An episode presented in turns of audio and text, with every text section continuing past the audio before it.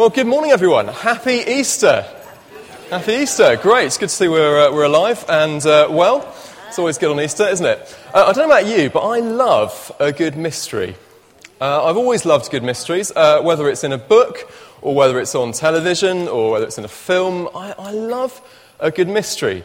Um, sometimes I can work out uh, who done it, as it were. What's the answer to the mystery? I have to say it's pretty rare, if I'm really honest. I'm bear of very little brain. Uh, but it doesn't really matter, because ultimately it's just a story, isn't it? It doesn't really matter uh, who, uh, who uh, did what in a, in a story, because it's just a story. But the reading that we had earlier is real. It isn't just a story, it really, really happened. It's a real mystery. And it's really important because if Jesus hasn't risen from the dead, then we're basically wasting our time. We might as well go home and forget all about it, just eat some Easter eggs, uh, have our roast lamb, or whatever else we're planning to do all day. It doesn't matter because it didn't happen.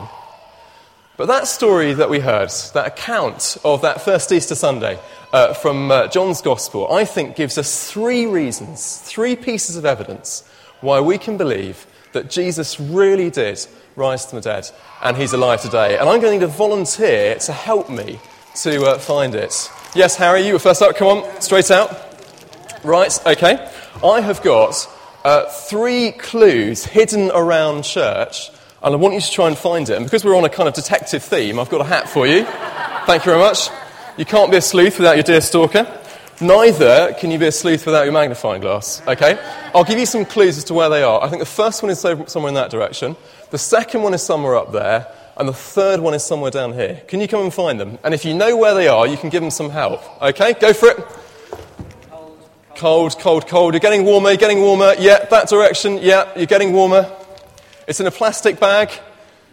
Oh, you've just walked past it, I think. Yeah, we've got it. That's the one. First one. Yeah, first clue done. Right, okay, find next one. Well done. Round of applause. Yeah, up we go. Great stuff. Yeah, they're all in a plastic bag. Front row, I think. Is that right? Yep, yep. Oh, he's quick, this guy. Yeah, he's got it. Yeah, okay. Thank you very much. Next one. Brilliant. Round of applause. Down we come. I think it's somewhere in the middle. Here, I reckon. I think you might, yeah, come down. I think it's somewhere on this side, if I remember rightly. Hopefully, I can remember where I hid them. Otherwise, we've got problems, right? somewhere over there. Great. Yeah. Further back, I think. Warm, warm, warm. Oh, very hot, I think. Very hot bit further back, I reckon. Forward towards the front, yep. Have we got it? It is somewhere here, isn't it? oh, brilliant. Round of applause for Sherlock Holmes. Three. Excellent. Right, what have we got here? Okay, let's have a look. Right, okay, we've got three clues here. Let's, uh, let's try and examine them and see what they tell us. The first one, what is this? What do you reckon this is? It's a cloth, isn't it? Yeah, it's some kind of cloth. What piece of evidence do you think this points us to in the story? The Rector knows, but he would know. He's paid to know these things. Uh, yes.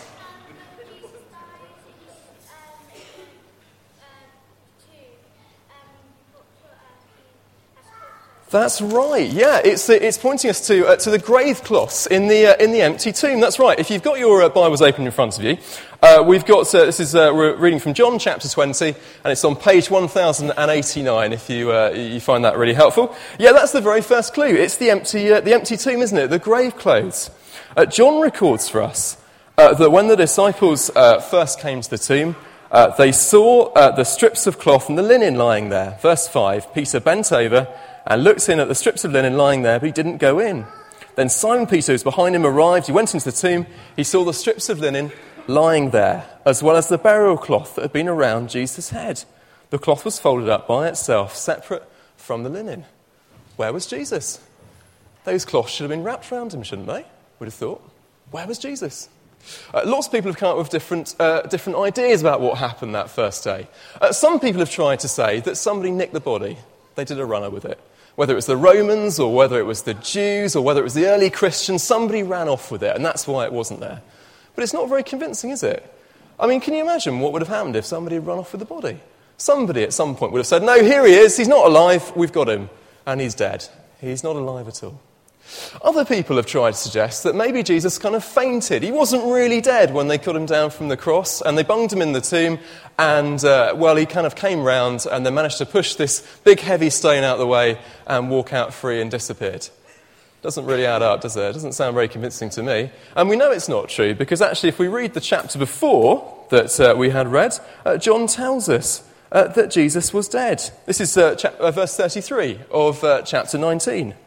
When they came to Jesus, this is talking about the soldiers, and they found that he was already dead, they did not break his legs. Jesus was dead. It wasn't that he just fainted and then kind of came to and pushed it over. Doesn't make sense. The only answer is that God raised Jesus from the dead. He's alive. So that's the first piece of evidence, the grave clothes. What's the next one that you, uh, you got for us? Uh, it was this, wasn't it? This is a bit more easy, isn't it, I guess? Holy Bible. Holy Bible. Where do we think we get this from uh, our uh, story? Can anyone help us? It's in there. It's in the, uh, the chapter that we had read. Anyone? Any clues? Come on. No ideas? Someone at the back, maybe? Was that? No, never mind. Okay, well, we've got courses over there very keen this morning. Go on, Christ- oh, Christine, you put your hand up. Go for it, go on, we're doing being too polite. That's right, yeah, verse 9, it says, They still did not understand this from Scripture that Jesus had to rise from the dead. Uh, when they came to the tomb, they were a bit surprised, they were astonished. And yet, John tells us in hindsight that actually they didn't need to be. The scriptures had promised that Jesus was going to rise from the dead. Jesus had said that to himself. He had said that to them himself. Time and time again, as he was with the disciples, he said, This is what's going to happen. I'm going to go to Jerusalem, I'm going to be crucified, then after three days, I'm going to rise again. He'd said it to them. All they had to do was listen and believe it and take it, take it for, for heart. It was all according to the plan that God had had. And it's true for us today as well. Uh, there might be many reasons why we believe that Jesus rose from the dead. But ultimately, one of the best is that God said so. He said it in His Word, He promised it. And because God doesn't lie to us, we can believe what He said. We can believe Jesus rose from the dead because of the evidence of the Scriptures. The Scriptures tell us that He rose from the dead. Let's have a look at the last one. What's this uh, last piece of evidence that we've, uh, we've found?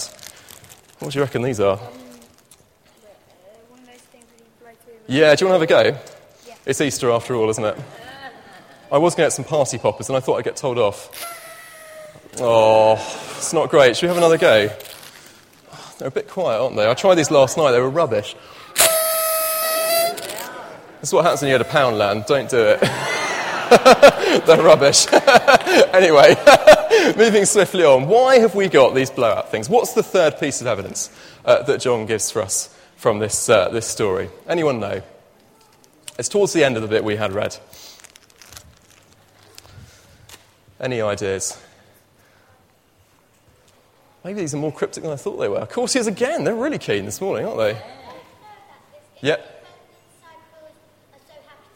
Yes, you're absolutely spot on. That is right. So, if we go to the end of uh, chapter 20, uh, verse 19, we're told, On the evening of that first day of the week, when the disciples were together, with the doors locked uh, for fear of the Jews, Jesus came and stood among them and said, Peace be with you.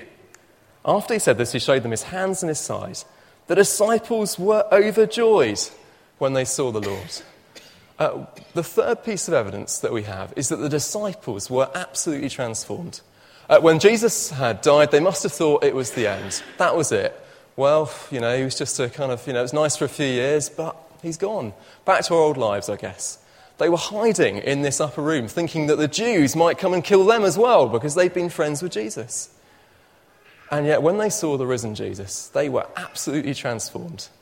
They went from being uh, cowardly, fearing in the upper, upper room, to being absolutely overjoyed with joy, and they would tell anybody who would listen about them. Read through the rest of the New Testament, and you've got these people. You've got Peter, uh, who disciple who, d- who denied Jesus, who goes out boldly after Pentecost and tells others of Jesus. Uh, think about uh, St. Paul. St. Paul wasn't there in the, uh, in, in the first, uh, when the first time the disciples saw Jesus, but he did see the risen Jesus uh, for, for himself later on. And he went from someone who was trying to kill the Christians to being somebody who was trying to make people into Christians by any means possible. The evidence that we have for Jesus being alive is the transformed disciples. They went from fear to faith. They were overjoyed. Thank you very much, Sherlock Holmes. You've been very, very good. We have a round of applause, please. Well, Sherlock Holmes himself uh, said uh, this is uh, one of his, uh, his great quotes uh, when you have eliminated the impossible, whatever remains, however improbable, must be the truth. I think that's true uh, for the resurrection. We've eliminated the impossible. Jesus' body wasn't stolen. The disciples were alive. We've seen it from the evidence of the scriptures. We can be sure that Jesus is alive because all the evidence tells us that he is. Perhaps you're sitting there thinking, well, that's all very well, Will. I'm, I'm convinced uh, that Jesus uh, is alive, but I don't really see what difference it makes. How can that first Easter Sunday, 2,000 years ago, have any relevance whatsoever uh, for me uh, this morning in 21st century Norwich? I think there are three reasons uh, why it makes all the difference in the world. Uh, the first is that it proves us that our sins are forgiven. Uh, St. Paul, writing uh, a little bit later on in the New Testament, said that Jesus was delivered over to death for our sins he was raised to life for our justification. Justification is just a fancy word that means we're made right with God. Uh, because Jesus, Good Friday, uh, he died the death, he paid the price for our sins. Easter Day is like the receipt. We know that it happened because Jesus rose from the dead. We can be sure that before God, our sins are forgiven. Everything we've ever done that we're ashamed of, that we know to be wrong, has been dealt with by Jesus that first Easter. That's the first thing. The second thing, we know that death has been defeated. Because Jesus rose from the dead, we know that death is not the end. Uh, an illustration I heard that uh, helped me, I had a number of years ago, I've used it a few times since, and probably some of you will recognize it. Uh, it's a story about Vasco da Gama. Uh, back in the Middle Ages, lots of people spent ages trying to find a sea route uh, around the southern coast or southern tip of Africa uh, through to India. And there were lots and lots of people that tried. Lots of ships got ruined. In fact, so many ships got ruined that they called that cape around the southern tip of Africa the Cape of Storms, because it was known if you went through that, you'd never come back again. Then Vasco da Gama, one man, uh, with his uh, friends on his ship, managed to get round the cape. He came back again. They couldn't call it the Cape of Storms anymore. So what did they change it to? They called it the Cape of Good Hope, as we know it today. Because Jesus has died, he went back. Death is no longer the Cape of Storms, it is the Cape of Good Hope. We know that we can be with the Lord Jesus uh, when we die. That's a promise. Thirdly, I think it's good news because we can know him today. Uh, there was a vicar a long time ago called Wilson Carlile who uh, founded the church army, and uh, he was debating one of his friends uh, who was denying that Jesus rose from the dead. And he said, What's the killer piece of evidence that you can give to um, convince me that Jesus is alive. And he said, I'll tell you, I was speaking to him this very morning. Christians across the world, throughout the ages, can say the same. I could say that. I know he's alive because I spoke with him this morning. He is alive. And we know that because the testimony of our hearts. I was in London uh, this, uh, earlier this week. I went to meet some friends of mine who are uh, also curates, and we went to St Paul's Cathedral. Uh, and uh, it was all a bit busy, so we went into a side chapel. And uh, we, we looked up, and in the side chapel there was a very, very famous picture, which probably many of you will know. It's by a chap called Holman Hunt, The Light of the World. And it shows Jesus, the risen Jesus, outside with a, a, a, door with a, which is covered in ivy, and he's knocking on the door. And it's based on a verse that St. John, the person who wrote that, that account of Jesus' resurrection, uh, that we first heard. It's based on some writings that he wrote a little bit later, and I want to read it to you. This is what he said. This is uh, the risen Jesus speaking to his disciples. Here I am, he says. I stand at the door and I knock. If anyone hears my voice and opens the door, I will come in and eat with him, and he with me. Uh, Jesus is alive. He's knocking at the door, and he wants to know us and to have a relationship with us. That's true for every single one of us this morning. Uh, that is the main reason that Jesus is alive. Uh, he's here to know us and to have a relationship with Him. And every single one of us uh, can, can know the truth of that verse. Uh, I know it. I put my trust in Jesus many, many years ago, and I've never once regretted it. It might be that for some of you, this is all very, very new, and you want a little bit longer to think things through. Uh, so, if so, can I invite you to take one of these booklets? Uh, this is uh, a little booklet written by uh, somebody uh, which explains why Jesus is important. Why is it so important that he died and that he rose again? Uh, I've got several of them to give away. If you'd like one, you can take it away and read it. There's no pressure, but you're very, very welcome to come and get one off me at the end. It is really good news. Jesus is alive, and we can know him today. We can know sins forgiven, death defeated, and we can know him as our friend. Let's pray, shall we? Lord Jesus, we thank you that that first uh, Easter Sunday death was not the end, but that you rose again and that you have provided all the clues to help us to know you.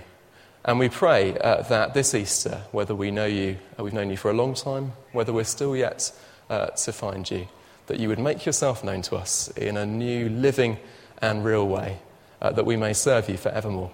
Amen.